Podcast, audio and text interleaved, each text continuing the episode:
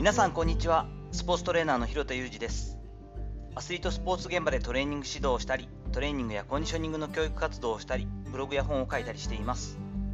本日は僕と野球の長い関係の4回目ということで一応最終回にしようと思ってるんですが留学と911と千葉ロッテというお話をしていきたいと思います。私が日本大学を卒業したのが1993年の3月です。その後2ヶ月後にはですね5月にもうすでにアメリカのオハイオ州へ飛行機で飛び立っています。ALI と呼ばれる、えーと、The American Language Institute っていうのかな？ second language としてこう英語を学んで、まあ、英語学校ですよね。短大みたいな感じの、えーと勉強に参加することにしたからなんですね。その時点では TOEFL のその大学に入るための編入の点数がギリギリ僕超えていなくてですね。9月からようやくそこでその ALI をクリアしてようやく TOEFL の基準点をもクリアし同大学にてオハイオ州のトレド大学というとこなんですが運動科学というのを専攻することになって勉強することができるようになりました。もう最初のじゃあ本当ただただ授業についていくのがやっとである程度日本で語学を学んでその TOEFL の成績もクリアしたわけなので、まあ、最低限の英語は喋れるはずなんですが一番最初の授業で先生がこう授業を終わらせて宿題を出したのも分からず周りの人が急にこう席を立つことであれ？授業終わったのかなと思って慌てて聞きに行くと宿題も出ていたということでですねアサイメントという言葉を知らずに留学した男ということですね。ホームワークだと思ったらちゃんとした宿題っていうのはアサイメントなんですね。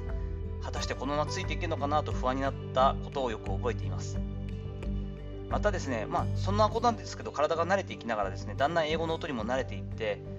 3年目に入るのかな？その時に近くなった2001年の9月11日にですねあのアメリカの同時多発テロが起きます。私はその頃もうだいぶ慣れてきましたが大学3年生と4年生の間ぐらいのところでですねで最終学年に近いところでバイオメカニクスの授業を取っていたんですね。朝方バイオメカニクスの授業をちょっと取っていて少し眠くなってきたなーって思いながらこうさあついていくぞと思ったところに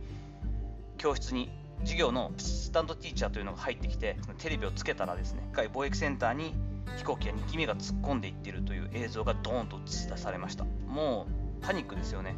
初めて聞く大学内でサイレンみたいなのが鳴って当時はブッシュ大統領だったのでブッシュ大統領の直命によりとにかく全ての活動を停止して家に帰れという命令が出たということで、えっと、その先のことは全くわからないまま自宅待機が3日ほど続いたという記憶があります。本当に不安しかない中オハイオ州っていうのは比較的こう黒人差別だったりこう白人優先というかですね結構差別の強い州として有名なんですが留学から3年目ぐらいで初めてこう日本人としてこう迫害というかですね人種差別を受けてイエローモンキーなんて言われたの面と向かって言われたのは初めてで本当にショックを受けたりもしました。やはりこういった有事の事態になると人間の心の中にあるこの差別意識とか少しこうコンプレックスとかストレスとかっていうのが全て攻撃的なところで出てくるんだなと思った記憶もあります。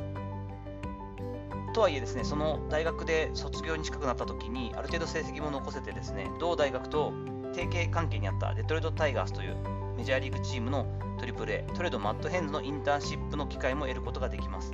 そこで実際の実経験を積んで2002年サマースクールを取ってあと1教科取れば卒業だよというところにわざとこう調整をしていたんですがそこで日本のスポーツ現場での就職活動を開始し始めると当時の、えー、広島東洋カープから興味がある面接をさせてくれないかという声をお声がけをいただきます。そこでですね9月に日本に帰国することを決断しました。残念ながら広島東洋カープと縁がなくてですね面接をしていただくこともできずにですね面接日の1週間ぐらい前にすまないなかったことにしてくれということで、えーと、ダメになってしまったんですが当時の千葉ロッテがですね声をかけてくれて2002年千葉ロッテの秋のキャンプにインターン生として参加することができるようになりました。一生懸命頑張ったのもありますし渡辺俊介とそこで出会ってトレーニングプログラムなんかを作らせてもらったこともあり自分ではある程度こう問題なく就職させてもらえるのかなと思って、まあ、結構余裕で構えていたんですがうちの父の、え広田純夫がですね東京ロッテの選手だったんですがあまりいい感じでこうロッテとこう分かれてなくてですね阪神のトレードになった時も吸ったもんだがあったようでしてえあの広田の息子の広田だったらダメなんじゃないかみたいな結構こう上の方からの圧力もあったようでちょっと就職がなくなりかけるんですがとはいえですねあの当時の総コーチトレーニングコーチ宋勝夫さんであったりとかですね白坂さんというこの間あの音声配信の中でも紹介しましたが先輩のコンディショニング担当の方がいやもうすごいよくやってるしもうすでにプログラムを作ってもらってる選手も何人かいるんですよと。こんなのでなくしたらもったいないですよと進言してくださってですねなんとかかんとか千葉ロッテに入団することができます。それが2003年にのなった頃なんですね。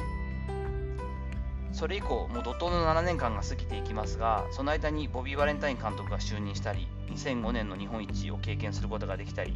えハワイのウィンターリーグに参加したりと、本当に夢のようなでもありますし、苦しいでもありますし、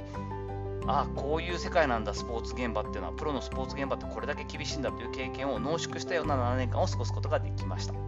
ということですね、もう本当前半戦は私にとってはもう、人生イコール野球というかですね野球が道しるべになっていて全て野球中心に回っていて自分の生活の中で野球を見ているっていうのは本当にごく自然のことだったのでとんでもない時間ととんでもない労力を使って野球というスポーツを見続けて観察して勉強していたというのが実際のところだったりします。33歳以降ガラッとまた捨てりが変わる部分がありそして38の年の時にまた転機が訪れるんですけれどもその辺の話はまたおいおい話していけたらいいかなと思ったりしています。さていかがだったでしょうか？僕と野球の長い関係というシリーズの4回目ということで一応これが最終回ですが、えー、留学して911のテロの経験もしたりしながら千葉ロッテに入団できたよというお話をさせていただきました。本日の話のご意見やご感想などあればレター機能を使っていただいたりコメント欄にお願いいたします。いいねやフォローいつも励みになっています。ありがとうございます。本日も最後までお聴きいただきありがとうございました。暑い日が続きますが、こまめに水分補給をしつつ、この後も充実した時間をお過ごしください。それではまたお会いしましょう。広田裕二でした。